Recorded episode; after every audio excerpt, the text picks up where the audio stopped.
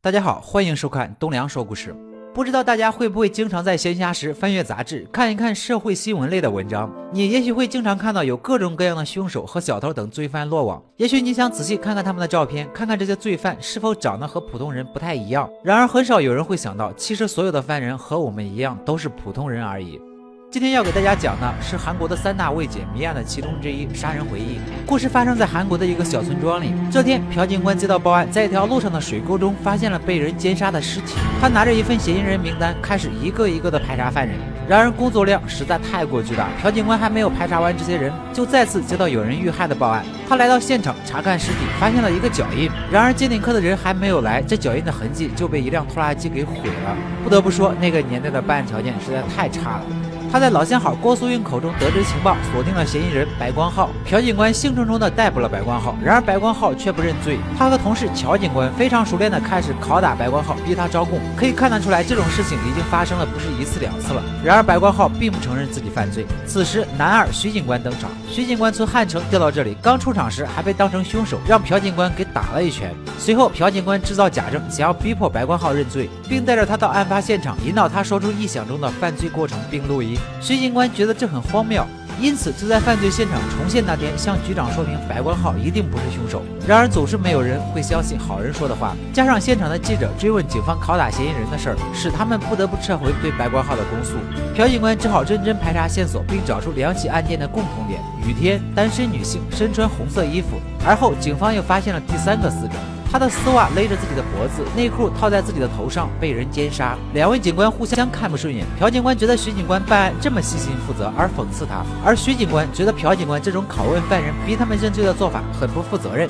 其实他们都知道自己非常想要抓到这个犯人，但要抓到他，就要比他的行动快一步。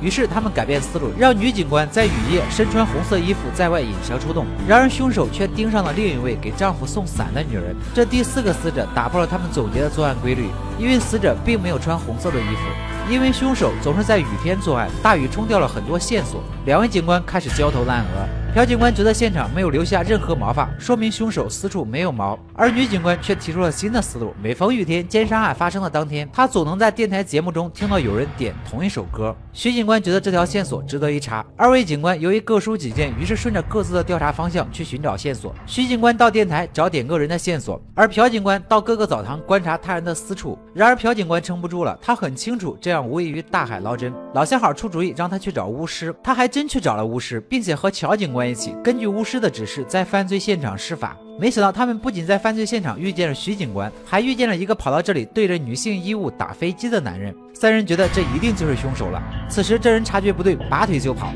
混入一处到处都是人的工厂中，但还是没能逃过朴警官的眼睛。这人叫乔炳纯，不出所料，他也是拒不认罪。朴警官火冒三丈，再次拿出拷打的那一套。而徐警官得到学校老师的指引，找到了一位住在山上的女人。而这个女人其实是早于第一名死者之前就被凶手强奸的受害人，但她没有看到凶手的脸，这才幸免于难。另外，受害人还提供了一条消息：凶手的手格外纤细，就像女人的手一样。朴警官得到这个消息后蒙圈了。因为乔炳春的手并不是受害人所描述的那样，他彻底愤怒了，自己费这么大力气就快要让乔炳春招供了。然而徐警官竟然找到证据证明他是无辜的，两人这下再次断了线索。然而凶手不会关心这些，他仍在继续犯案。于是第五个死者出现了，而这一次死者的私处被塞了很多桃子。与此同时，他们终于找到了点歌人小壮，并抓去审讯，但他坚决不认罪。媒体也抓着他们拷打嫌疑人的痛点不放，几乎放弃了两人回想起白光浩的证词，才猛然间意识到白。光浩也许是凶手犯案全过程的目击者。果不其然，两人急匆匆地找到白光浩。他说自己看到凶手的脸三次。朴警官急忙拿出小壮的照片要他指认，可是还没有问出点什么，白光浩就被火车撞死了。媒体依旧在抨击警方，于是小壮被释放，两位警察仿佛彻底迷路一般，再想不出什么别的招了。没想到犯罪调查科带来了惊喜，他们在死者的衣服上发现了精子，但由于当时的研究条件不好，只能把精子寄到美国去与小壮的 DNA 进行比对。在这期间，徐警官仍然监视着小壮，但还是不小心让他给跑掉了。不祥的预感涌上心头，果不其然，第六个死者出现了。而这次他们在隐私部位发现了圆珠笔和勺子，徐警官的忍耐终于也到了极限，他被凶手彻底惹怒了，认为小壮就是凶手的他找到了小壮，讽刺的像朴警官的手段一样，用枪指着他，想要逼他认罪。小壮仍然坚定地表示不认罪。同时，朴警官带来的公文，他将公文给了徐警官，自己控制住小壮，等待着 DNA 配对结果。徐警官只是看了一眼就彻底绝望了，因为公文上显示精子和小壮的 DNA 不匹配，他们输了，彻彻底底的输了。两人含着无法让凶手伏法的不甘和怨恨，站在大雨中接受着残酷的现实。十几年后，朴警官与老相好已经儿女双全。这天，他经过那条小路，回忆着往事，便走到那发现第一个死者的水沟旁，盯着水沟往里看。而经过的一个小女孩告诉他，自己也曾见过像他这样看着水沟的人。他问小女孩那是什么样的人，小女孩只是淡淡的说，那是一张很普通的脸。故事的最后，朴警官面对着镜头，似乎意识到了什么可怕的事情，满脸的惊愕。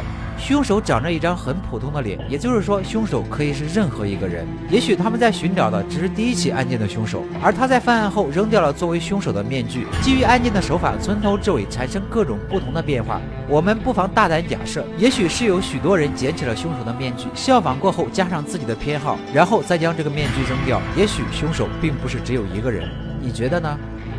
好了，今天的故事就说到这里。喜欢我的朋友，记得点赞、评论、关注一下。我们下期再见。